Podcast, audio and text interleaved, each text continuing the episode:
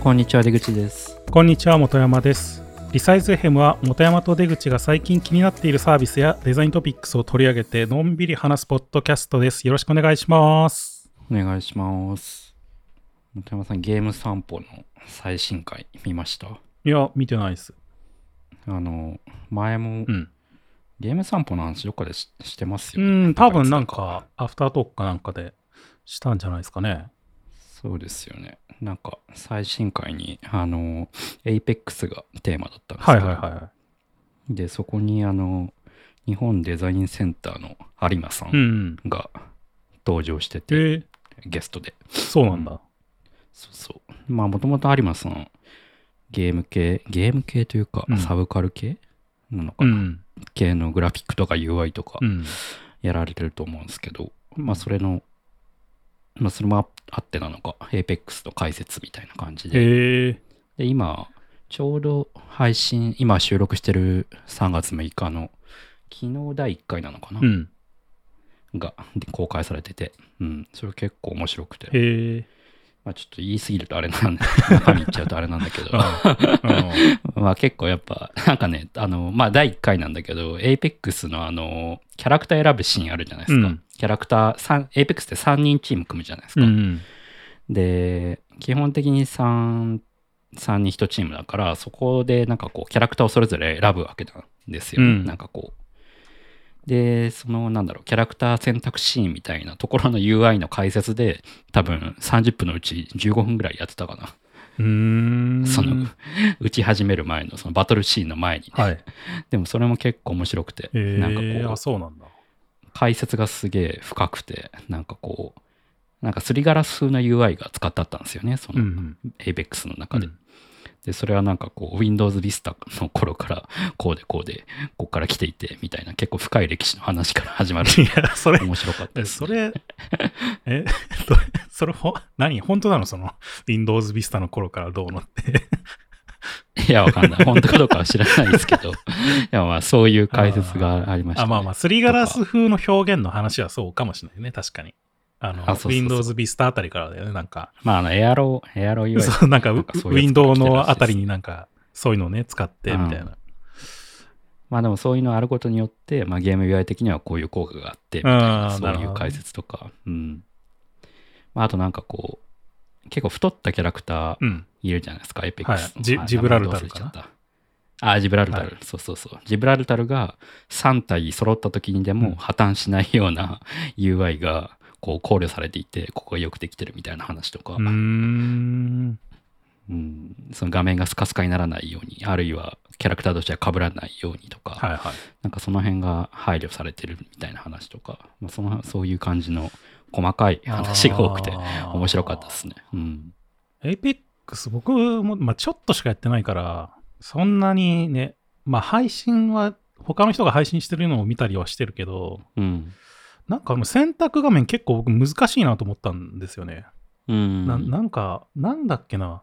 まあ、結構時間限られてんじゃん。なんか選択する時間が。あ、その、その、な何秒か、何十秒か。一個前かな、それの。うん。あの、選択画面のい、その、本山さんが言ってるやつの一個手前の話でしたね。僕が言ってたのは。その、あー、なんか、あなんだなんつったダッシュボード的そうそうダなッシュ画面っていうタブ、か、タブ、なんかがホーム画面みたいなやつ。うん、なんだよね。うんまだ戦闘これから行くぞっていう前の画面ってそうそうそうことだよね。うん。うん。そうそうそあそこの画面の話ね。う。うん。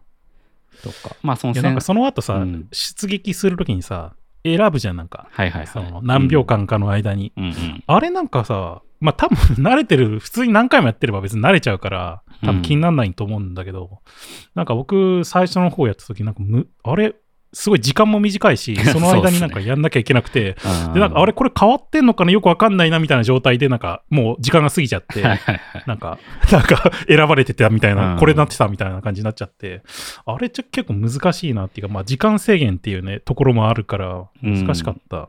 まあでもあの時間制限があることによって、その、いつまでもたもた させられないというか、まあまあまあまあある意味初心者は切ってるんだけど、うん。まあ中級者以上になってみれば、待ち時間がこうね、また他人を待たなくて済むっていう。まあまあまあ、そうね。結構なんかユナイトとか、ポケモンユナイトとかやってると、いつまで迷ってんだよみたいな ところがあったりするから、うん。まあまあそういうところの解説とか、まああとゲーム中のあの、戦闘シーンうん。の解説とかね。確かになんか、フォートナイトとか、ああいう、なんていうの？バトルロワイヤル系？うん。うん。FPS? 言はいったらいいのかな、の中でも、確かに Apex は、なんか一番こう、よくできてるなとは思いますね。なんていうか、んなんだろう、その PUBG とか荒野行動とか、なんかああいうやつからこう受け継がれてるのも踏襲しつつ、なんかこう、綺麗にまとまってるなっていう感じがします。うん。なるほどね。例えば武器、武器とかって、あの、なんだろう、戦争もののなんかよりリアル版になってくると、本当になんだろう、武器の名前、どういう武器でどういう弾薬とかを知ってないと、こう、武器と弾薬を揃えることが難しかったりするけど、うん。まあ、Apex の場合はその辺が色を、色が、色で一目で分かるようになってるとか、うん。なんかその辺の解説をしてましたね。そうね。まあ、僕はなんかもっとガチ FPS やってるから、生ぬるいなみたいな感じで見ちゃうけど。タル、タルコフとかやってる人はそうかもしれない。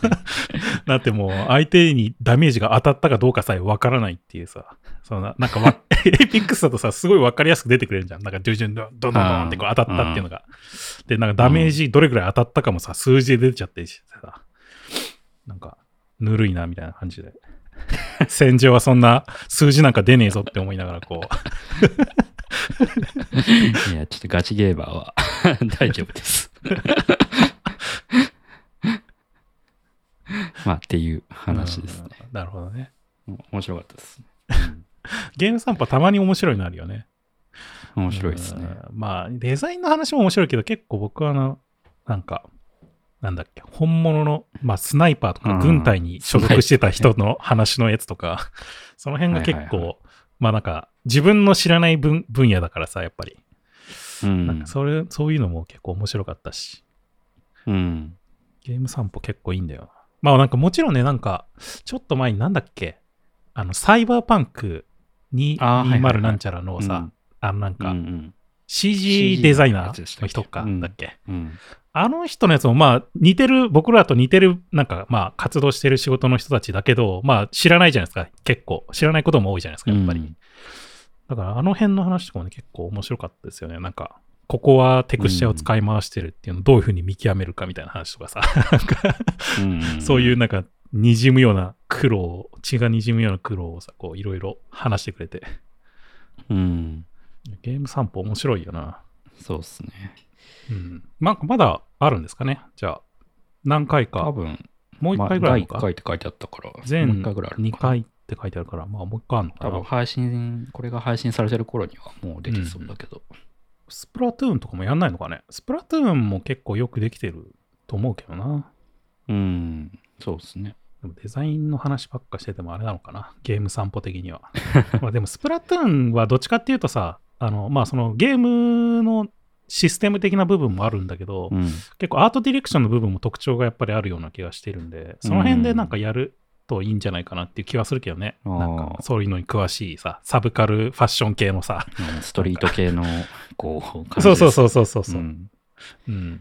渋谷なんか確かあれみたいな。うん。その、アートディレクターの方が、結構ああいうのが好きでも趣味をぶっ込んでいったみたいな感じで、ー確か最初ああいうふうに感じな世界観が生まれていったっていうようなのを、なんかどっかで読んだ気がするけど。うーん、あ、そうなんですね。うん。まあでもあれもね、結構特徴的だよね。あの、スプラトゥーンの世界観の中では、割と特徴的な部分ではあねああって、うんまあずっと引き継がれてきてるところだから、うんまあああいうのの解説とかあると、ちょっと面白そうだけどね。なんか全部架空のブランドだけどさ、なんか何かしらこうな、こうさ、うん。こうもじ、もじってるというかさ、なんかインスパイアして作ってるところもあるような気がするから、なんかそういうのあると面白いなっていうふうに思うけどね。確かに。しかも、まあ、どれもなんていうか、かっこいいし、イカ、そうイそうそうそうカっていう特徴も生かしてるし、うん、みたいうそそうそうそう。なとこありまなんかすよね。ね、よくできてるよね、本当あの、世界観も含めて。ゲーム散歩最近見てなかったな。僕も久々に見たんですけど、面白かったですね。うん。最近何？どういうのがあんまりゲーム散歩やってないのかな？いや、そんなことないか。最近は、でもあんまやってないのか、最近ゲーム散歩。あ、でもそんなことないな。そんなこともない。あ FF15 の料理をプロが絶賛って言ってる。FF15 ってやったことあるんでしたっけ？出口くん。やってないかな。あ、やってないか。FF15 って何のやつだっけ？ドライブするやつそうそうイケメン4人がドライブするやつ。それなんか料理担当みたいのがいるんいるんですよ。なんか、うん。メガネかけた。で、うん。そいつがなんかいろいろ料理作るんだけど、そのなんかね、できた、はい、できたよってね、出してくれるやつが、なんかめちゃくちゃ美味しそうなんですよ、その絵が。うん。で、出来上がったやつが。うん。超リアルで。で、多分、それの話をプロの料理の人が話すっていうやつなんですね。うん。面白そうだな、これは。あー栄養士の人が話すんだ。管理栄養士の人が絶賛みたいなの書いてあるな。あ、このチャンネルあれか。ゲーム散歩以外もな、ややってんのかな？やってるんだと思いますよ。や,、うんやってるってことですよね。うん、そうそうそゲーム散歩自体はそんな頻度高くないか。う。うん。でちょっと前に、僕多分、オフタートークで、あの、パワープロの話、ゲーム散歩の、うん。斉藤和美っていう元ソフトバンクホークスのエースが、そのパワープロの話をするっていうう、ん。ゲーム散歩のやつ、うん。見てた気がする。で、それ確かアフタートークかなんかで話したかなと思うんですけど、うん。でもパワープロといえば最近、あれですよ。イチロー復帰ですよ。うん？全然何言ってるか分かんない。え？え？知らないえ、まあ、まずさ、パワープロは知ってるパワプロは分かりますよ。イチローも知ってる それは分かりますよ。でイチロー、日本にいた頃はパワープロに出てたんですよ。うん。オリックスで。オリックスでねうんもちろん。はいはいうん。でも海外に行ってから、そのシアトルとか、うん。マリナーズとか行ってからは、そのパワープロに出てこなくなっちゃったんですよ、イチローって。ああ、パワープロって日本だけなんですか？国内だけなんですか？あれって。そうなのか。まあまあ、海外の選手がまあ基本いないんですよね。うんなんか、まあ一応、架空の海外の選手とか、あのパサクセスで出てくるようなやつは出てき出てきたりするけど、へーでいなかったんですよ。ずっとイチロー不在だったんですよ。うんもうずっと海外だったから。うんそれが、まあ、イチローも引退して、うんまあ、迷宮会入りしたからか何なのか、まあ、OB 入りして、OB として、イチローが復活するっていう最近、パワープロとあのプロ野球スピリッツと。そう そうそう。それで、イチローがもう復帰するって言って、もう能力どうなってんだろうみたいな感じで、こう、みんなこうワクワクしてるわけですよ。えーまあ、引退したら出れるんですね。引退したら出れる方式ですね。なんか、ん あの、迷宮会ってあるじゃん、なんか。それの OB として、なんかさ、あ何人か権昔の人がいるじゃん権利。的なあれがそこになると出れるんですかね。お わかんない。え権利的なものなのかよくわかんないけど、えーまあそうなのかな。それで、そうそう。イチローがめちゃくちゃ強いらしいですよ。そまあ僕はまだあんまり見てないけど。最近のパワープロ全然わかんないな。いや、パワープロも熱いですよ。パワープロも結構さ、なんか、なんていうの ?e スポーツだとか言ってさ、なんか結構いろいろやってるからさ、そうなんだ。なんかね、うん、なんか未だに盛り上がってるよね、ずっと。パワープロ e スポーツなのか？そうなのか？うん。確かもうなんか、あれですよ、各球団ごとにチームがあって、へえ。だ球団と組んでて、日本のプロ野球球界と。へえ、そうなんだ。うん、それでなんか、トーナメント、トーナメントリーグかな？リーグ戦とかやってた気がするけどね。なんかその辺はサッカーでいう入れとか FIFA とかと近いですね。うん、そうそうそう。そんな感じですよね。ん。まあ、じゃあ、今日の話をしましょうか。はい。今日は、今日はね、最近僕がいいなと思っている、ちょっとサービスをね、久しぶりに紹介したいなと思って、うん。あの、スナックミーっていうサービスなんですけど、はいはスナックミー知ってますか？い。一時期使ってましたよ。あ、本当、うん。僕ももうなんか、去年ぐらいから、なんか使っ使ってっていうか頼んでて、うんうん。で、たまにこう、ね、こあの、おやつが、まあ、月に1回とか、各週1回とか届くサービスなんですけど、いうん。やこれがなかなか僕いいなと思って、うんうん。で、多分ね、まあ、いつ出口くんが、その、使ってたのかわかんないですけど、うん。なんか多分ね、こう年々良くなってってるっぽいんですよ。なんかいろいろ調べてたら。えー、僕使ってたのは2年ぐらい前かな。ああ、じゃあね、結構変わってんじゃないかなと思ってて。ちょうどオフィスに行ってた頃は頼んでて、オフィスに行かなくなってうん解約しちゃったっていう感じでしたね。うーん。んまあ基本的にはね、変わんないんですけどね。ただなんか結構ね、いろいろ変わってるっぽくて、僕もなんか。うんうん、で最近僕、僕はどっちかっていうと最近頼んでる方だからさ、うん。まあもう結構良くなった状態から僕始めてるから、うん。もうめちゃくちゃいいな、みたいな感じになってて、うんうん。で、これについてちょっと話そうかなと思うんですけど、うん。まあもともとなんか僕は、まあそんな別にお菓子食べる方じゃないんですよ。うんうん。だけど、なんか、まあ、たまたま知人に、これなんか、いいっすよ、みたいな感じで聞いて、あいいんだ、みたいな感じで、まあ、ちょっと試しにやってみるか、みたいな感じでうん思ってて。で、なんか僕、コーヒー、まあ、昔はコーヒーすごい飲んでたし、まあ、今は結構紅茶をね、こう、たくさんいろいろ持ってて、いろいろ飲んだりしてるわけですよ。紅茶を楽しむみたいな感じで。うんで、こうさ、休みの日とかさ、なんか、まあ、午後とか、まったり、もうなんか、一通りやること終わったし、ちょっとまったりするか、みたいな時のお茶休憩みたいな感じで、こう、お茶コーヒーとか紅茶とか飲んだりしてたんですけど、うん。まあなんかやっぱコーヒー紅茶だけだとさ、こう、なんか間間が持たないというか、うん。なんかもうちょっとなんか楽しみたいなみたいなのがあって、うん。で、僕、家の近くのケーキ屋さんによくシュークリーム買いに行ったりしてたんですけど、へまあ、それもなんか毎週買うのもな、みたいな感じになってたから、まあ、ちょうどこのね、おやつのやつがあって、あ、これちょうどいいじゃんと思って、まあ、お茶受けみたいな感じで、ーうん。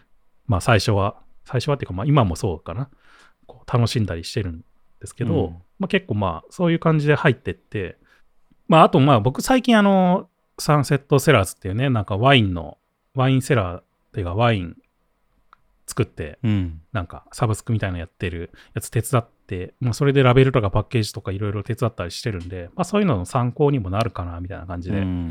まあ、そういう感じで始めたんですけど、なんかね、良かったのがね、まずね、なんかこう、決まったやつが送られてくるわけじゃないんだよね。これって昔からそうだったのかな？そうだそうですね。確かそうだったなんかなんか、おやつ診断みたいなのがあそうそうそれはありましたよあってなんかそうだよね。好き嫌いあそう送られてきた後になんかちょっとフィードバックするとなんか改善されてきますみたいなそんな感じだったかな。うーん。なんかね、始める時も最初なんかおやつ診断みたいなのがあったりとかして、うん。で、まあこれ、まあとりあえずなんかいくつかお菓子が出てきて、これ良さそうか良さ良さそうじゃないかとか、うんうんうん。好きそうか好きそうじゃないかとか、なんかそういうのを選んでいくと、まあなんかそれなんかそれなりにその人に合ったものが届くみたいな感じがあったりとか、まああとやっぱおやつってさ、まあ子供が食べたりするし、なんかこう嫌いなものとかアレルギーとかね、うん。結構気になるっていう人もいるから、多分その辺を排除するために、最初の、こう、なんていうの？おやつどういうものを届けたら一番その人にいいかっていうのを調べるっていうので、まあ、おやつ診断みたいなのが最初あって、うん。で、それでなんか送られてきたものが、まあ、できるだけ体験がよくできるような仕組みになってるみたいなうん。とこになってたりしてて、結構なんか割とそういうアレルギーとかなんかでもそういうのはすごく気を使ってるところはあるような気がしてて、多分始めたのも割とその辺の課題感みたいなのもあったんじゃないかなっていうふうにはちょっと思ったりしましたね。なんかこの辺見てて。うん結構なんか今わかんないけどぎその時はギルトフリーみたいなことを結構歌ってましたよね今もそうなのかな？うーん。そうそう。うんまあ無添加でまあ、あとね、もちろんなんか、うん。んあ、そうそうそうそうそう。なんかね、まあ、健康とかもね、考えてとかっていうとこありましたよね、確か。まあ、安心して食べられる、食べさせてあげられるっていううんか。うんまあ、あとさっき出口くんが言ったみたいにさ、食べた、まあ、届いて、で、それを食べた後に評価することもできて、まあ、これはちょっともう今後いらないかなとか、今次回もこれ欲しいなとかっていう、まあ、リクエストみたいなのできたりもして、うんなんかそれがね、次回以降の配送に反映されたりとかっていうのもあったりするみたいな。うんうんで、なんかやっぱり、まあもちろんね、おやつをこう届ける、買ってもらうってやつだから、まあおやつ美味しいんだよね、基本的うんに。うん 全部美味しくて。うんで、まあもちろんね、好みとかはあるかもしんないけど、なんか、まあ普段だったらしかもなんかこう、自分だったら選べないようなさ、お菓子が入ってることもある、あってさ、うんそういうのはそういうので結構面白いというかさ、なんか、あ、こういうのあるんだみたいな発見にもつながるみたいなのがあって、まあそれもすごいいいなと思ってるし、うんあとまあなんか僕一番いいのは小分けになってるっていうね。ああ、そうっすね。そこがね、一番いい。一気に食べれないですからね。うんなんかさ、普通のさ、お菓子、まあコンビニとかもさ、スーパーでも売ってるけどさ、うんなんか、お多いじゃん、若干。こう、うん なんていうの、ポテトチップスにしてもさ、うんポッキーにしてもさ、一箱絶対食べれないじゃん、なんか一気に。うんなんかもう、おじさんになるよ。うんそれがなんかね、ちょうどいいサイズのなんか小分けになってんだよね、なんか。うんそれがね、一番いい、本おじさん的にはね。当 おじさん的にはね。うんでもおちょ、ちょうどなんか、まあ、しかもさ、なんか、なんか、しょうもないものがちょっとしか入ってないとかじゃなくて、なんか、美味しいものがなんかちょっと入ってるみたいなのがさ、うん一番いいわけですよ。なんか、うん ちょっと脱線すると僕はなんか、こう、なんていうの？ちょっとさ、九州とかさ、北海道とかさ、お土産買いに、まあ、旅行に行った時にさ、まあ、なんかお土産か買っていこうってなるじゃん、なんか。うんで僕、その時に一番心がけてることは、これ、普段だったら買わないよなっていうものとか、普段だったらちょっと高いよなって思うもの、うんプラス、これ絶対誰もがうまいって思うよなっていうものをを買うようにしてるんですよ。うんで、そういうものをちょっと買うんですよ。うんなんいっぱい買わないっていうか、はいはいはい。で僕、それがね、一番なんかこう、コスパ的にも、なんかいいような気がしてて、うん それに近いよね。なんかこう、小分けでちょっといいものが、ちょっとだけ入ってるっていう。うんで、それが、いくつか入いくつか数種類入ってるってはいはいいう感じで、でそこがね、僕の中で一番こう、いいなって思うところですね。なんかこの、スナックそうですね。まあ、あとなんか、好みじゃないのがああったとしても、まあ、許せるっていうのもありますよね。あ、まあちょっとだからね。まあまあこれ、まあそんなに好きじゃないけど、まあ食べ、食べきれるというかさ、うんそういう感じだったりするしね。いや、たまにコンビニとかで好みじゃないの買っちゃって、なんか、めっちゃ量あるなみたいな、困る時とかありますよね。まあ一応なんか小分けになってるのが8種類かな ?8 種類入ってるのかなあの大体、うん。あの普通のやつは。うん。まあそれが月に1回か、まあ、もしくは設定で各週に1回か、まあどっちか選べるみたいな感じなんですけど、まあ僕は確か月に1回にしてて、うん。まあそれで十分かなみたいな感じで。まあそんなた、僕はそんな食べるわけじゃないからね、そいっぱい。うんたまにこう、つまむぐらいの感じなんで。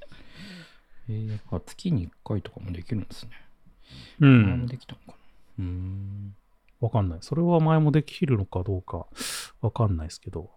まあまあまあ、もちろんね、このおやつ自体ももちろんいいんだけど、うん僕が最近いいなと思ってるのは、やっぱりね、このスナックミーっていう会社が、まあ、何をこう追求してるかっていうところなんですよ。うん。その単純におやつを売るっていう会社じゃやっぱなくて、うんそのまあこのスナックミーの会社のところに書いてあったのは、うん。おやつ体験の追求、うん。おやつの時間を価値あるものにするって言ってんだけど、まあ、まあ要はなんていうのおやつを食べること自体じゃなくてそのおやつを食べてる時間をどうワクワクしたり楽しんだりするかっていう、うん。そこに、まあ、重きを置いてるってところがやっぱり、まあ、いいなと思ってて、で、それが実際にどう提供しようっていう意思が見えてるなっていう僕は最近思っていて、うんうんらもちろんねお、おやつは美味しいし、あとはまあさっき言ってたさ、安心して食べられるとか、健康も気を使ってるとかっていうのももちろんあるんだけど、うん。まあ、どうおやつ時間を過ごしてもらいたいかっていうところを、なんかすごく頑張ってるような気がするんですよね。うん。で、それが現れてるのが、やっぱりその、えっ、と、まあ、おやつ自体だけじゃなくて、例えば送られてくるパッケージだとか、うん。そのパッケージが最近のやつだと、まあ、あの、前もそうだと思うんですけど、あのポポストにね、投函して入れられるよううんうなん。サイズのやつで来るんだけど、そのパッケージ自体、まあもちろん表面のパッケージはね、すごいおしゃれで、なんか可愛らしい感じの、うん。こう親しみやすいや感じの印象ではあるんだけど、その中身、内面っていうんですかね、うん内面に工夫が毎回あってですね、うんなんかゲームみたいなのがついてるんですよ。へえ、それは昔はなかったな。なんか、あ、そうそうそう、多分ね、それね、割と最近だと思うんですよ。そのアップデートが入ったのが。うんその、まあ、箱みたいな、ちょっと薄めの段ボールっぽいやつなんですけど、うんまあ、それを、まあ、そのままこうね、パッケージの箱になってるのをちょっと広げて、で、こう、すごろくになってたりとうか、んあ、と、なんか、こう、切り取って4目並べができるようになってたりとか、うん。なんかね、いろいろこう、なんか、その、毎月毎月なんか違うゲームを楽しんでもらおうみたいなののがあって、なんかこう、間違い探しがついてたりとか、うん。でそれも多分単純にこう、おやつを食べ、美味しいおやつを食べてもらいたいっていうだけじゃなくて、そのおやつの美味しい時間、美味しい時間っていうか、おやつ食べる時間っていうのをどう楽しんでもらうかっていう一つの部分だと思うんですよね、やっぱりそれも。そういうところまで気を使えてるのがめちゃくちゃいいなと思って。うんいや昔からパッケージはすごいデザイン的に綺麗だし可愛いなっていう感じだったんだけど最近はそういうとこうんろも、その体験的な部分も含めてそうそうそうそう。デザインされてる感じなんですね。うん。あとなんか、冊子が入ってるんですよね。ちょっと何ページか、うんうん何ページかわかんないけど、12、12ページぐらいかなわかんないけど、結構薄い冊子なんですけど、うんまあなんかそれもなんか読み物としてね、そういうおやつを食べてちょっとほっこりする時間みたいな、さっきみたいな僕みたいにさ、うん。ちょっとティータイムみたいなさ、贅沢なティータイム過ごしたいなみたいな感じで、こうお茶も入れて、おやつも用意して、ちょっとまったりするみたいな時の、こう読み物的なものとして、なんか冊子みたいなのも入ってて、うん。そのおやつに関するなんかチップスとか、こういう風ななんかドリンクの作り方とかレシピとかあるよとか、うん。まあちょっとエッセイ的なものだったりとか、なんかいろいろ載ってたりするんだけうど、んそういうものが一緒に入ってたりとか、なんか全然こう単純におやつを送っ買ってもらって送りますっていう感じじゃないような気がするんですよね。やっぱりそういうところを見てて。うんうんえ。ーいや結構なんか LP とか見てても昔と結構印象変わりましたね。うん。いや、だないぶ、ね、まあ昔からまあうん。なんだろうそんな大きく変わってるわけではないけどなんか結構昔って結構なんだろうな。なんかぎ診断できますとかギルトフリーですとか割となんかこうちょっとなんていうのかな。あー理系っぽいっていうか なんかそういう感じの押し出し方が多かったんだけど、うん。なんか今純粋にそのおやつとしてみたいな部分がそうそうそうそう押し出されてる感じがして。まあ、昔は多分こう、機能的な感じというかさ、そうそうそういうところ、ろで売ってたような気がするんですよ。なんか僕もなんか歴史みたいなの見てたんですけど、うん、なんかそれがね、なんか最近だいぶこう変わってきてるというか、ずどんどんどんどん。うん純粋におやつとしての美味しさみたいなところを訴求してる感じになってきたんですね。そうそうそうそう。まあ、あとなんか、まあ、これもまあ僕、おやつ時間をどう楽しんでもらうかっていうところに入ってると思うんですけど、うん。その、まあ、小分けで入ってる、8つぐらい入ってるわけですよ、8種類ぐらい。うんうん。で、そのパッケージ自体も単純に袋にバーって入ってるわけじゃなくて、なんかトレーに入ってるんですよね。うんうんトレーが、トレーに入ったおやつが袋に入ってるみたいな感じうんのパッケージになってるんですよね。一うん。個一個のおやつは。うん。で、それも結構僕考えられてると思ってて、やっぱトレーに入ってるって、意外に重要な気がするんですよ。その、つまみやすさとか、うんいろんな人で食べれるとか、そのうん開けた時にさ、よくパーティー開けとかするんじゃん、ポテチとか。うんああいう感覚でトレーに入ってるから、袋破ってトレー出せば、みんなでこう、つまめるっていう状態になるっていう、それもよくできてんなと思ったんですよね。僕がこれ契約してた時ってオフィスに届けてたんですよ。うん。で、それでオフィスに置いといて、で、パック1個取って自分の机で食べるみたいな感じだったんですよね。うん。だからそれができるのは結構良かったですね。なんかこう仕事しながら食べる時ってなんかまあなんか難しかったりするじゃないですか。うん例えばポテチとか。はい。うん。なんかそういう面でもあのトレー式はいいですよね。そうそうそうそう。いや、なんかその辺も考えられてるなっていうふうに思ったし。うーん。まあ、あとなんかさ、あ、これ前もついてたのかわかんないけど、なんかジップロック付きのなんかちょっとした袋が1枚入ってんだよね。これ前も入ってたのかな？えー、それはなかったな。なかったっすね。多分これね、食べきれなかった時用に、そのトレーのまま入れられるサイズのジップロック付きの袋が入ってるんですよ。1枚。へえ、考えられてそうそう。だから、それで食べきれなかったらトレーのまんまそこにぶち込んで、こう、ジップロック閉めれば、まあ、しけらないっていうかね。そういう風な工夫がされてて、いや、それもよくできてんなと思って。それがさ、やっぱり袋のまんまだったらさ、ちょっとどう移し替えるのか、その袋のまんままたこう、袋の中に入れるのか、みたいなさ、ガチャガチャってなっちゃうじゃん。ん。それがトレーだから、なんかもっとやりやすい状態になってるっていう、なんか、よ結構考えられてんなと思ったんですよね、そういうのも。うーん。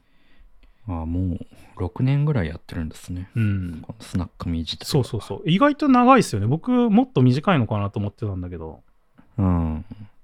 なんか、5年、5周年記念ページみたいな、歴史をまとめたページがちょうどあって、ああ、そうですそこよね。になんか、うん、ボックスの変遷がまとめてあったんだけど、うん。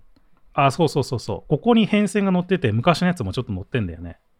うん、最初なんか無地ボックスでみたいなな。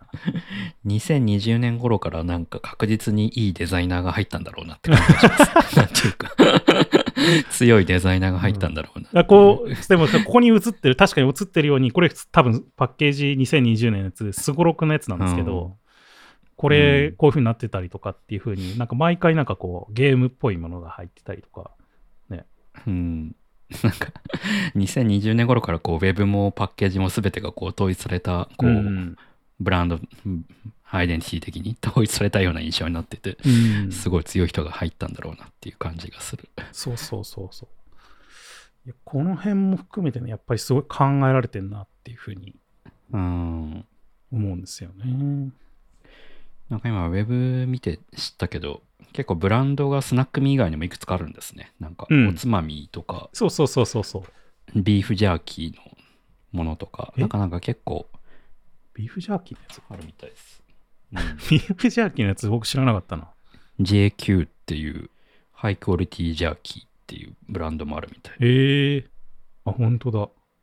5, 5個ぐらいあるみたいですね。おつまみとマグミ、3PM とかはまあ雑誌ですね。マグミもほぼほぼマガジンみたいなやつなんで、あれで。プロダクト的にはだから3つかな？あ、でもプロテインバーとかあるんだ。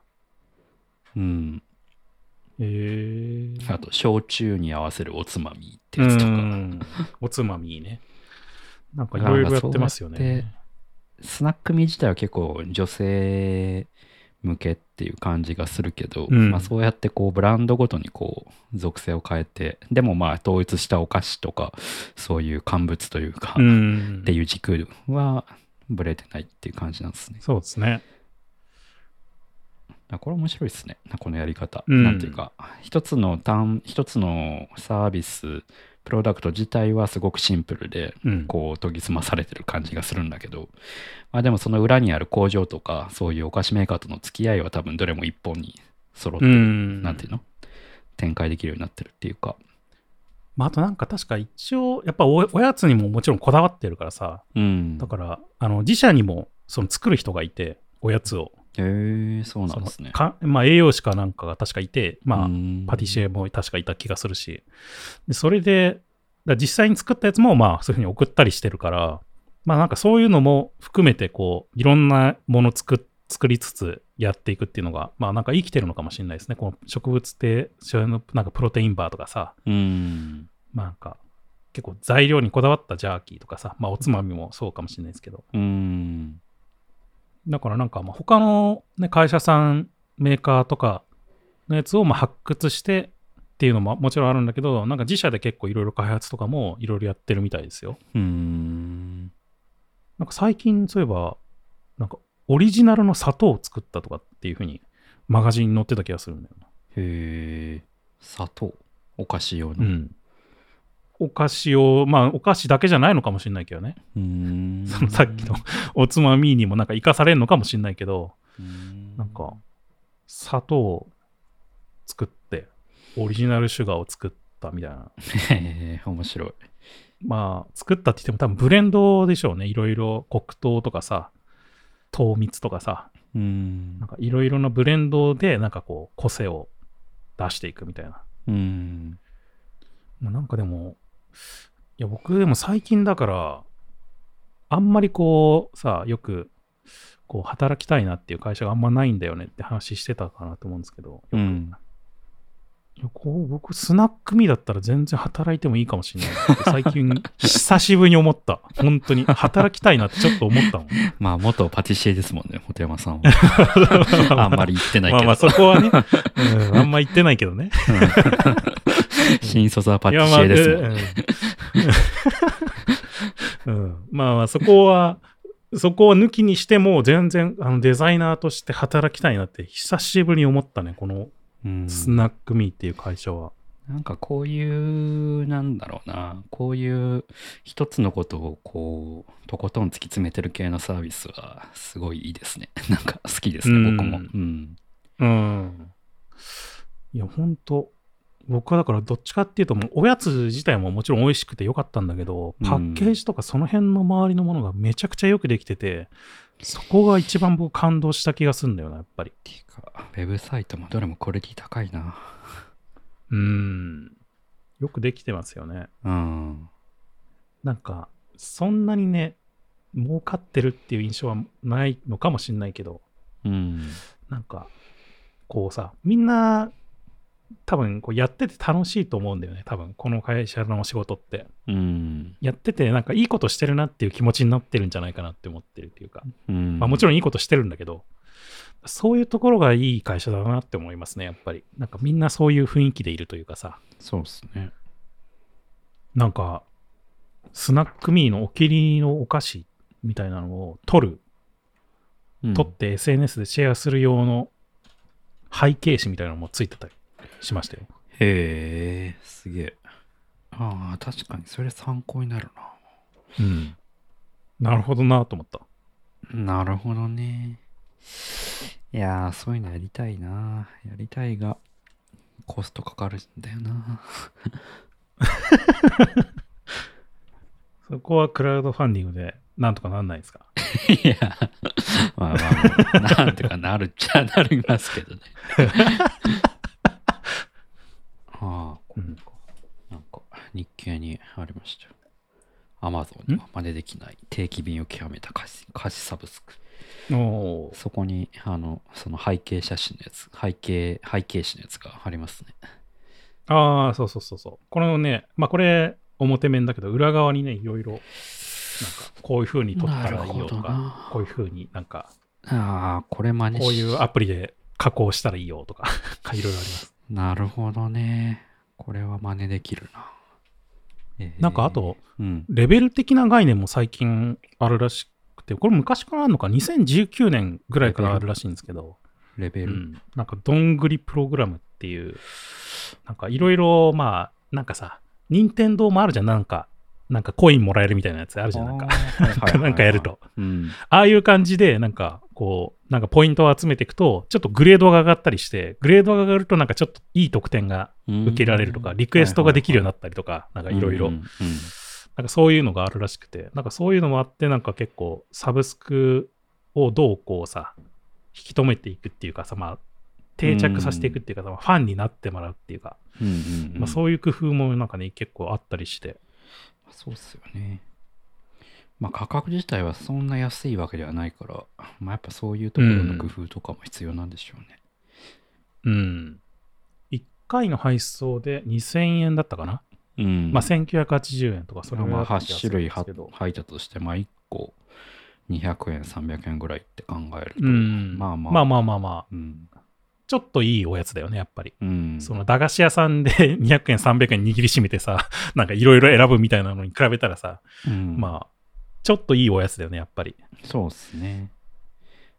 まあでもなんかまあ、それで考えればまあ無印とかに売ってるような、こう、なんていうの、あの、バームクーヘンとかなんかそういうやつも200円とかそれぐらいすると思うから、まあなんかそうやって考えればまあ妥当かなって思うんだけど、まあやっぱプライス自体見ちゃうと結構高いなって思っちゃうところはあるから、まあそこが難しいところですよね。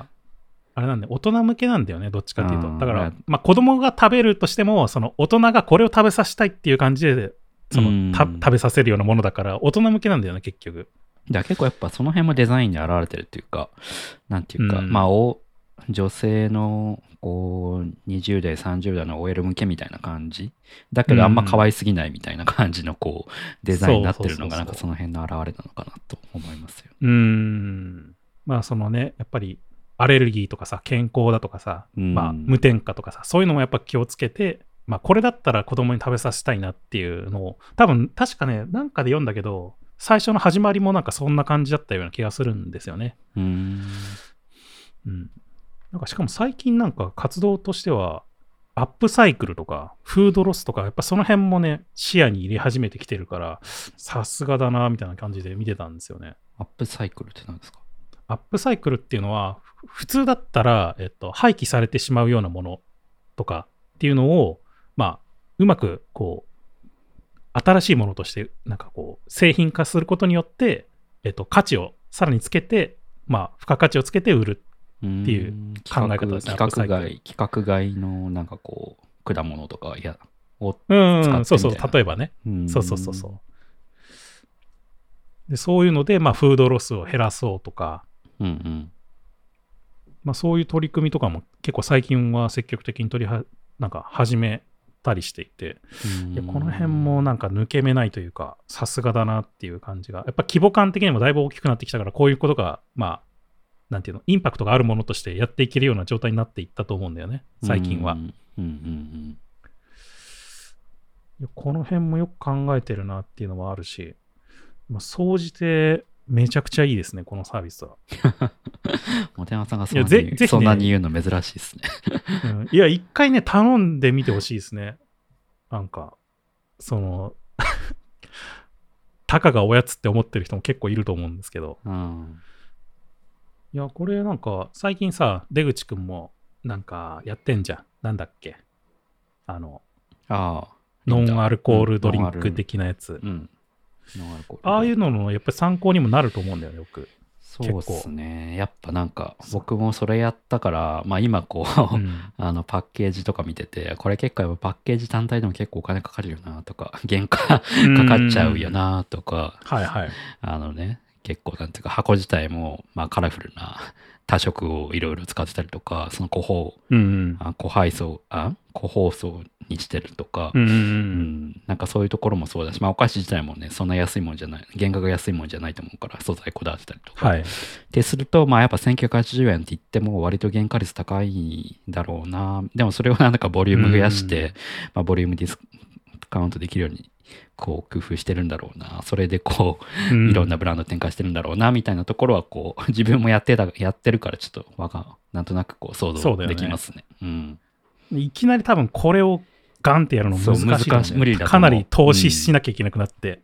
無理だと思う。ただやっぱりなんかずっとね積み重ねてて昔は本当になんかしょっぽい なんか袋に詰めにされたお菓子みたいな感じだったかもしれないけど、まあ、それを積み重ねててさ多分それでまあ規模感というかユーザー数増やしてでそれでねこう徐々に積み上げてきてもう最近はめちゃくちゃ良くなってるっていう印象なんで、うんちょっとぜひもう一回頼んで試してみてほしいですね。確かに。まあだからやっぱ最初はどうしてもね、ユーザー数も少ないってなると、うん、そこまでボリューム、やっぱボリュームの世界ですよね。なんかこう、お菓子もそうだし、ドリンクもそうだけど、うんボリュームをどんどん確保できれば、できる、デザイン的にこうやりたい、ああやりたいってのもどんどん実現できるんだけど、そうだねまあやっぱ。ロッボリュームというか、まあ、ロットが少なければ少ないほど、やっぱできないことが基本的に多くなってくるから、うんなかなかそこはやっぱスタートアップ的なやり方との相性が悪いところですよね。うんこういう物理系のデザイン。そうだね。うんサンセットセラーズっていう、まあ、さワイン売ってるサブスクのやつもさ、あれ、サブスクにしてる理由っていうのは一つそこにあるんですよね、やっぱり。